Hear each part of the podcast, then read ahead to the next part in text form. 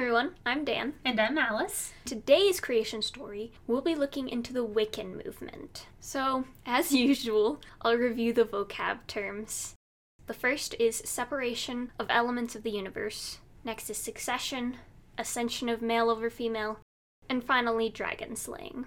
So, you might not be familiar with the Wicca or the Wiccan movement, which is fair. It's not like super, super big.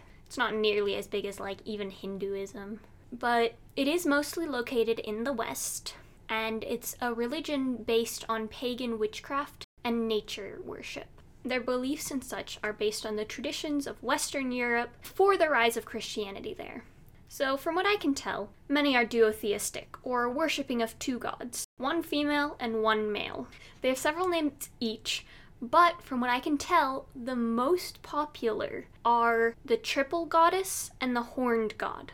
The triple goddess is named that way because she has three forms the maiden, the mother, and the crone, which is sort of similar to the three life forms of the Christian God the Father, the Son, and the Holy Ghost. Hi, uh, Christian here. Did you mean Holy Spirit? Hmm, perhaps. All I'm saying is, spirits tend to be more mischievous than ghosts, and if anything can explain the 21st century. Ah, it's fine.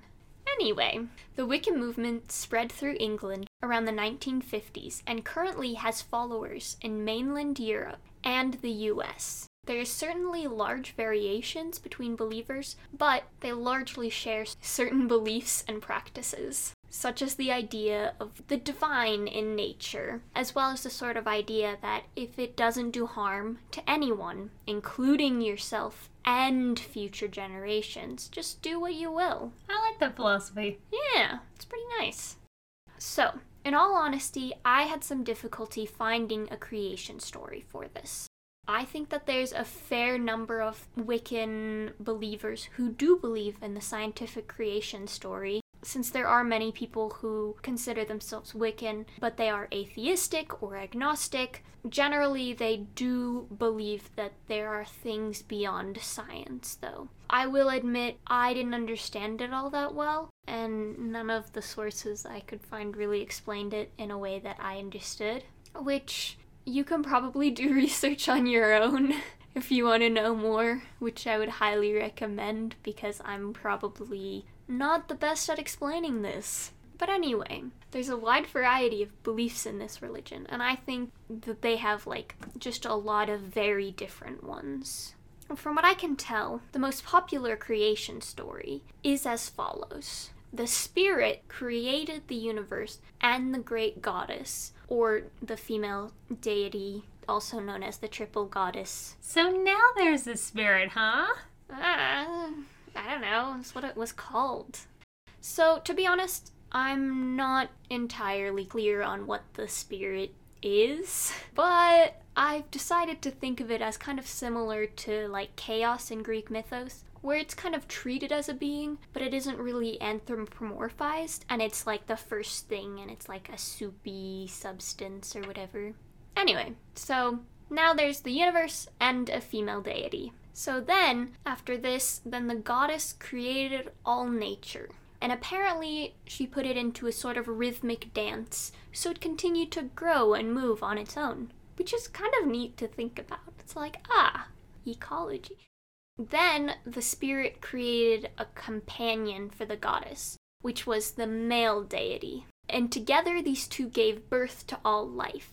I was a little bit confused on the timeline of this because it already kind of implied that the goddess created all life, basically. And now it's saying that the male god is helping too. So it's possible that the spirit created the companion before this, but I'm not totally sure. Kind of like the retcon of Adam and Eve, I guess. Eh.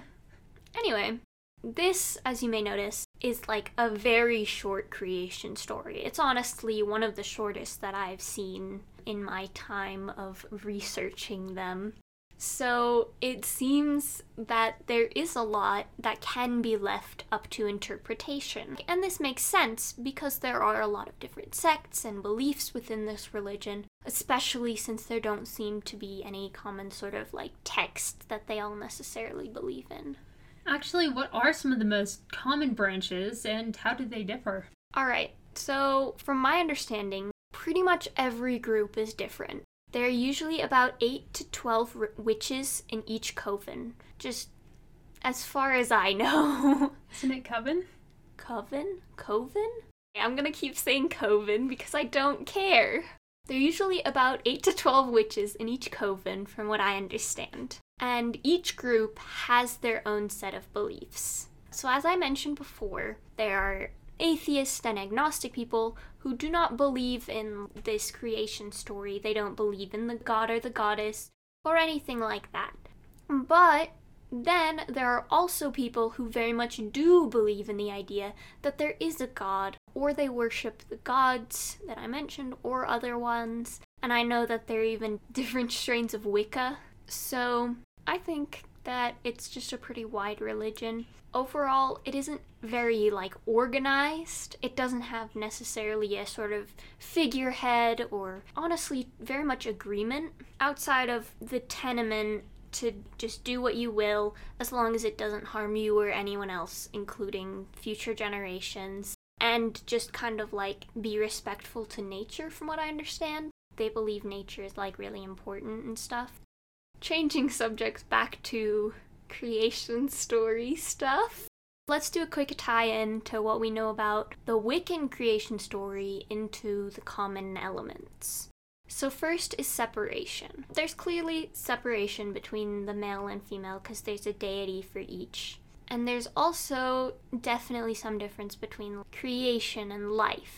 But generally, this aspect is not super, super prevalent in the Wiccan religion. And it's kind of like the main goddess does have three different forms, but they're all considered to be the same. So I'm not totally sure if that would count as separation, because it seems like they treat the different stages of life as different, but they also treat them as the same. So it's kind of a gray area. And I think that from my research, there does seem to be a lot of parts of this religion that is a lot less black and white and more just shades of gray, such as how there isn't like some sort of devil figure or heaven and hell. And it's just like, do what you will. And then there's succession.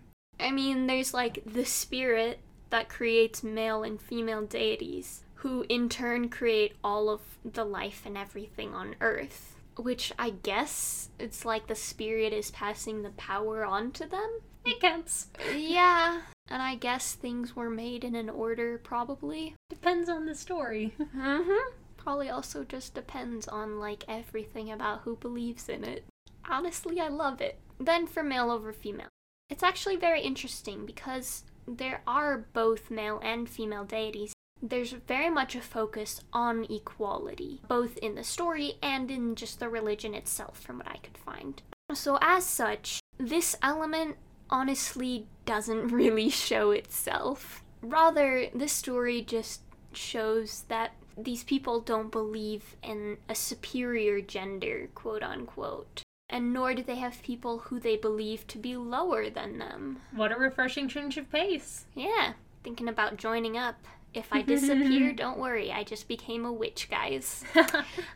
The last one is dragon slaying, which there actually isn't any sort of dragon slaying. There's nothing to be conquered, there's nothing bad.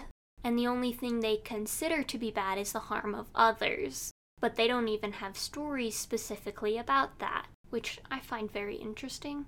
They don't even seem to have any real qualms about other religions. It's just that they don't want to be persecuted or discriminated against. You know what? I'm good with that. Yeah. Can that just I'm- be the general attitude of religion? Because that would be great. hmm That would be very ideal. Looking at you, Christianity. Mm, crusades, anyone? anyway, so that was the Wiccan creation story. Next time, we'll be talking about the Lithuanian one. Thanks for listening, folks. And we'll catch you next time.